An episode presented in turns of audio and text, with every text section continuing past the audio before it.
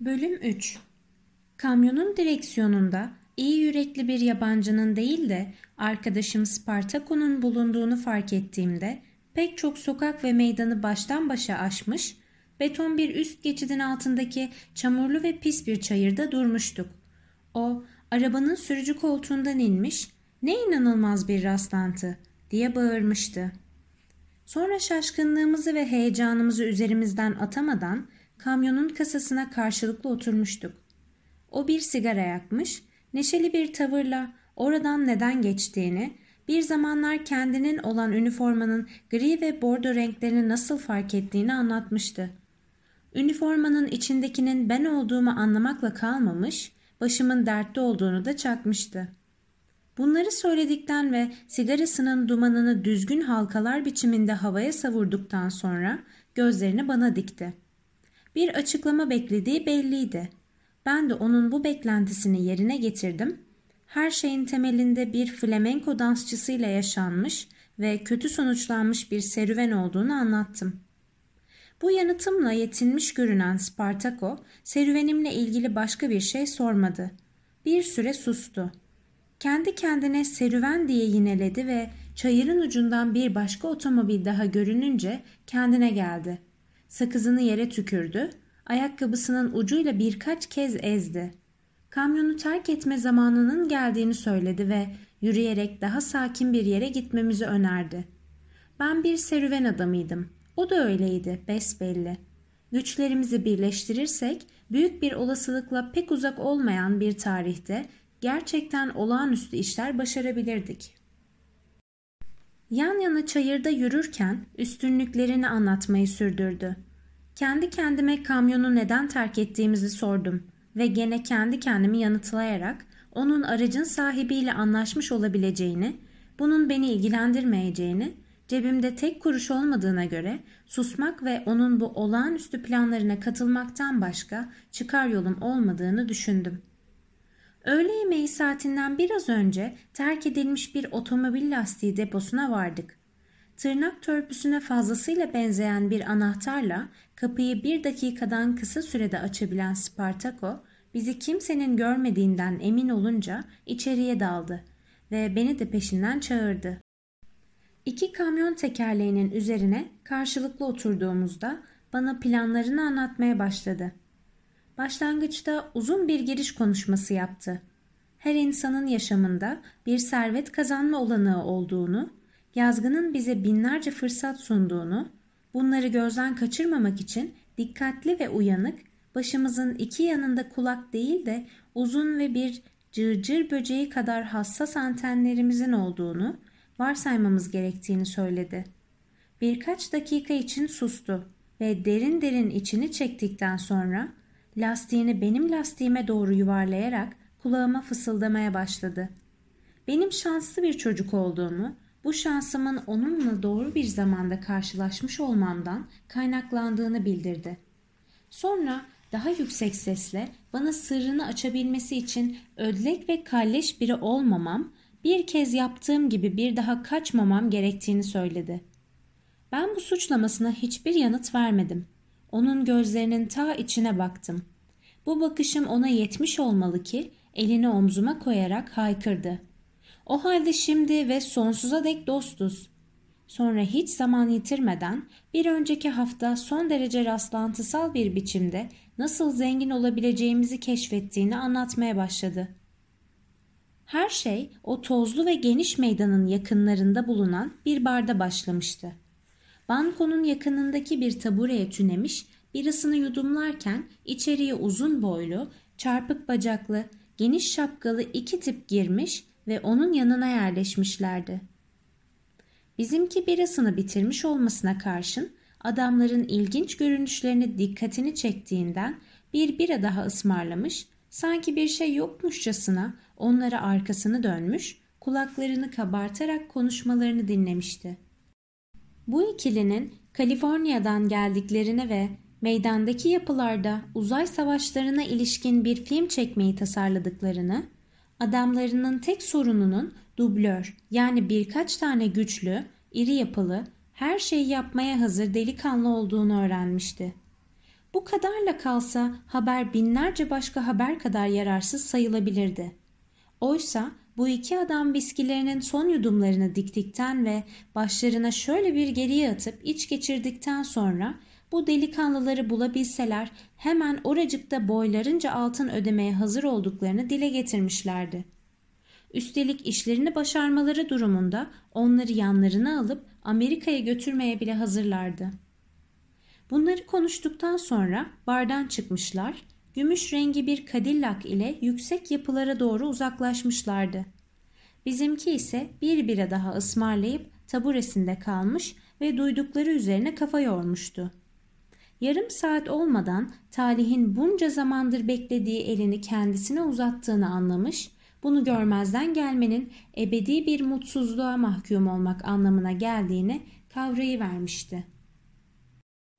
Filmlerde en yüksek yerlerden düşen, yanan, boğulan, kolu bacağı kopan ama sonra gülümseyerek capcanlı ayağa dikilen bu insanlardan biri olmak, dedi Spartako. Hiç de zor olmayacak. Zaman yitirmemek ve her gün bu tehlikeli görevler için idman yapmak yeterli olacaktı. Böylece bir aydan kısa sürede her ikimiz de öyle kusursuz ve yenilmez dublörler olacaktık ki soluğu hemen Amerika'da alacak ve ömrümüzün sonuna dek kızlarla düşüp kalkmaktan başka bir iş yapmayarak bahçeli, yüzme havuzlu büyük bir villada yaşayacaktık. Spartako bu işe tek başına atılacakmış ama sonra beni de gizli planına ortak etmeye karar vermiş. Çünkü trende giysilerimizi değiştirdiğimizden beri beni yakın bir arkadaşı sayıyormuş. İnsanlar arkadaşlarıyla ekmeklerini, sularını, neşelerini, üzüntülerini paylaşırlarmış. Bunları söyledikten sonra sanki derimin yüzercesine beni süzdü ve soru sormadan, karşı çıkmadan onun tüm buyruklarına uymam gerektiğini bildirdi. O ilk günümüzü deponun loş ortamında lastiklerin üzerine tüneyerek geçirdik. Hava biraz kararınca Spartako yiyecek bir şeyler bulabilmek için dışarıya çıktı. Yalnız kaldığımda dış lastiklerin üzerine uzandım. Ellerimi ensemde kavuşturarak düşüncelere daldım. Yazgı konusunda söyledikleri çok doğruydu. Ben de pek şanslı bir çocuktum çünkü neredeyse Amerika hayalim gerçekleşmek üzereydi. Dublör olmak için idman yapmaya o akşamdan başladık. Güneş battıktan sonra gece mavisi renginde bir Peugeot otomobil edinmiş olan Spartaco beni almaya geldi ve bu araçla ucu bucağı belli olmayan kenar mahallelerden geçerek idman yapacağımız salona ulaştık. Burası çorak ve pislik kaplı bir çayırın ortasında yükselen bir kuleydi.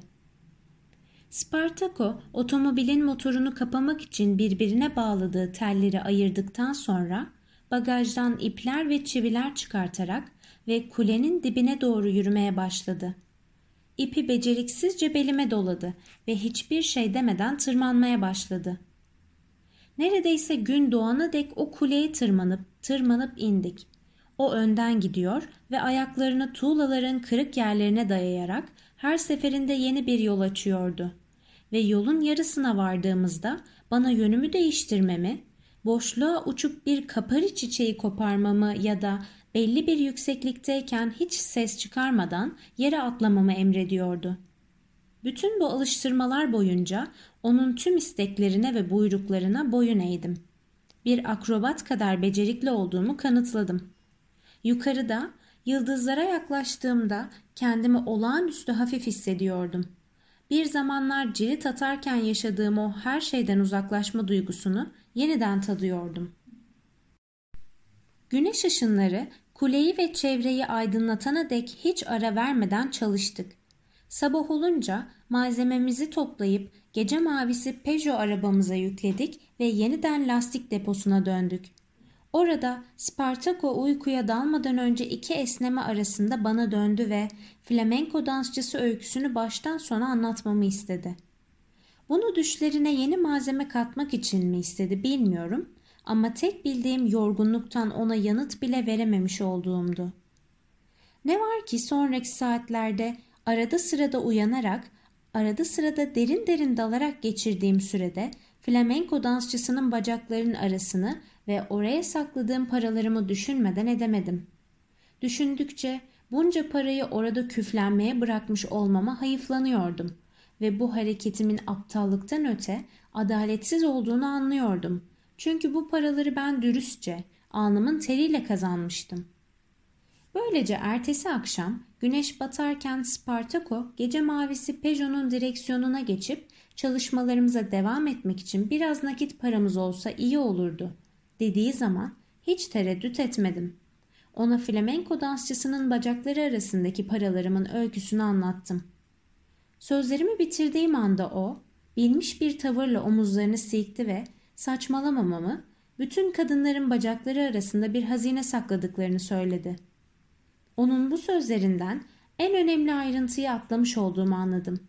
Bunun üzerine ona kanlı canlı bir dansçı kadından değil, kör bir kadına ait tafta giysili plastik bir oyuncaktan söz ettiğimi söyledim. İçi para dolu bu bebek bir apartmanın son katında bulunan divanın üzerinde bacaklarını açmış oturmaktaydı şu anda. Onu ele geçirmek hiç de zor sayılmazdı. Anlattıklarımın doğru olduğuna inandırmak için Spartako'ya bu akşam kuleye değil İlarya'nın apartmanına gitmemizin yeterli olacağını söyledim. Ama bu kez her zamankinin tersine ben aşağıda kalacaktım ve yapacağımız yasal bir hareket olmadığından birileri beni tanıyıp apartmanı ayağa kaldırmasın diye gizlenecektim. Apartmana doğru otomobille ilerlerken planımızı geliştirdik. Varınca çevremizde dolaşan iskelet gibi sıska, sarı gözlü köpekler arasında bir yere gizlenip birbirimize son öğütlerimizi verdik. Sonra o otomobilden indi, birkaç adım atıp bana baktı. Bağırarak 500'e kadar saymamı, o zamana dek gelmezse otomobili terk ederek lastik deposuna doğru kaçmamı söyledi. Az sonra büyük apartmana doğru gözden kayboldu. Her şey kusursuzdu. Beklerken sıra dışı hiçbir şey olmadı. Spartako elinde başından tuttuğu flamenko dansçısı ile otomobile geldiğinde ben içimden 323'e kadar sayabilmiştim.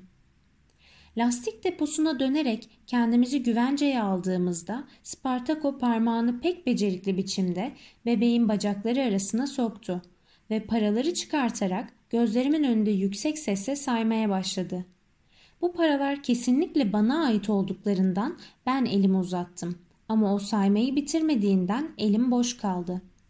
Daha sonra vahşi bir tavşanınkileri andıran kırmızı gözlerini yüzüme dikerek Şimdilik bu paraları ben saklayayım. Daha iyi dedi ve paralarımı pantolonunun arka cebine sıkıştırdı. Onun bu sözleri üzerine sustum.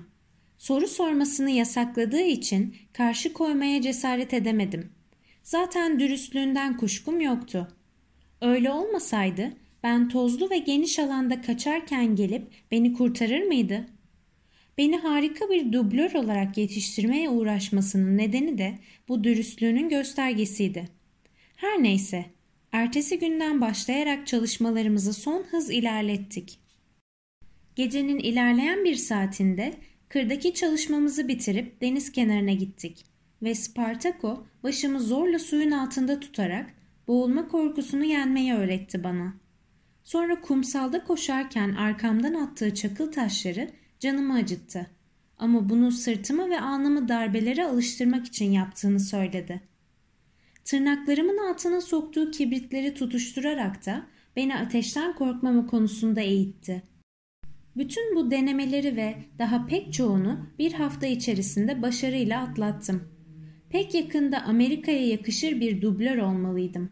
Gerçekten de yedinci günün sonunda Spartako bana çalışmaların sona erdiğini öğrendiklerimi sınamak için beni pek yakında bir tür sınavdan geçireceğini bildirdi. Ne var ki bu sınavın zamanını ve yerini söylemedi. Yalnızca ertesi gün bir yere gitmesi gerektiğini ve dışarıya çıkmadan onu lastik deposunda beklemem gerektiğini anlattı.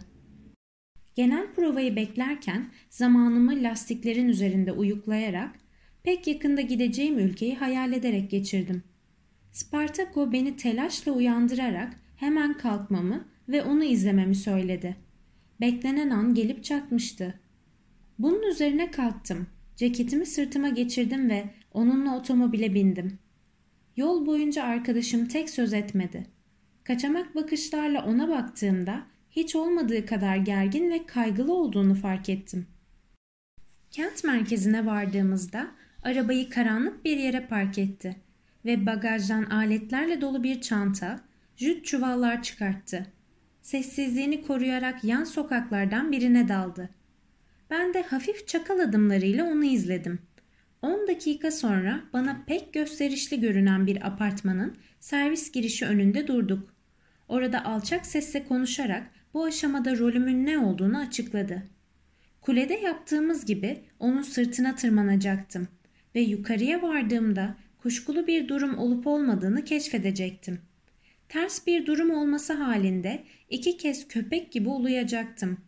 Her şey yolundaysa o çatı pencerelerinden birinde göründüğünde kiremitlerin üzerinden karşı tarafa yürüyecektim ve en uç noktaya vardığımda bir bacağının yanına oturarak sınavın bittiğini bildiren işaretini bekleyecektim. Bana vereceği işaret bir kanarya ötüşü biçiminde olacaktı. Bunlar o akşam işittiğim son sözler oldu. Gerçekten de avluya girdikten sonra kertenkeleler gibi becerikli ve hızlı yan oluğa tırmandık. Çatıya varınca o pencerelerin birinin arkasında kayboldu. Ben de emekleyerek karşı tarafa ilerledim. 20 dakika sonra artık ilerleyecek yer kalmadığını görünce buyruğa uyarak bir bacağın dibine oturdum ve gözlerimi göğe dikerek Spartako'nun çağrısını beklemeye koyuldum. Ağustos ayındaydık. Gökyüzünden birbiri ardına kopan yıldızlar ateş topları gibi kayıyor, hiçbir yere varmadan hızla düşüyorlardı. Onları izlerken eskiden işittiğim bir şeyi anımsadım. Yukarıda sonsuz göklerin içinde herkesin bir yıldızı vardı ve alın yazımız onun magma dolu yüreğinde okunmayan sözlerle kayıtlıydı.